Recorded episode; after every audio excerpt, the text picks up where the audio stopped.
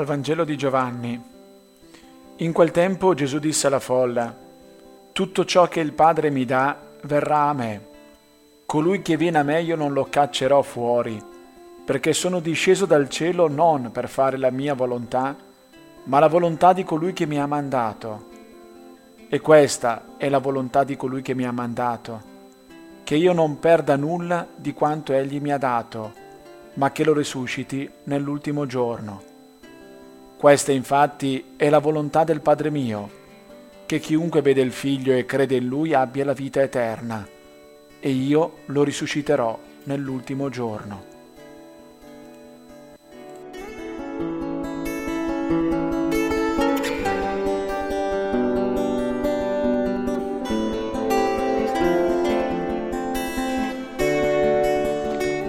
Solo quando perdiamo qualcuno che amiamo siamo costretti a pensare alla realtà della morte.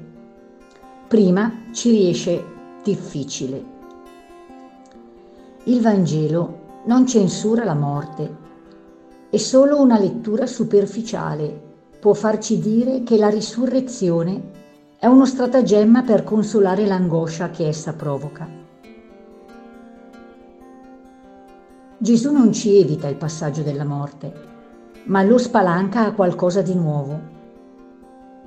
L'amore di Dio è così fedele da essere eterno.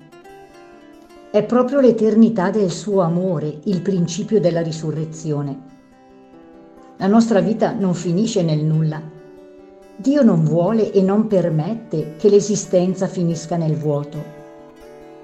Il suo amore fedele ed eterno ci viene a raccogliere dall'abisso della morte finale e inesorabile di cui è segnata la creazione. È attraverso il Figlio Gesù che Dio attua la redenzione. Se immaginiamo la morte come un salto nel vuoto, da credenti dobbiamo immaginare e credere che Gesù ci afferra al volo in questo abisso. Diversamente saremo abitati solo dalla disperazione.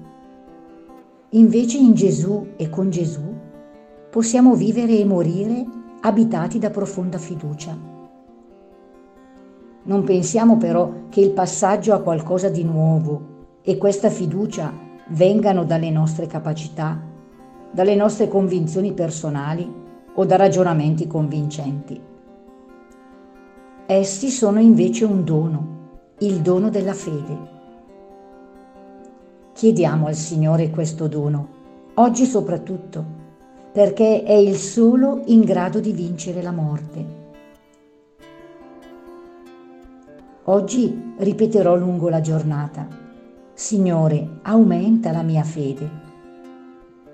E dirò preghiere per chi è già nell'eterno amore di Dio, i miei cari, persone amiche e le tante persone per cui nessuno più prega.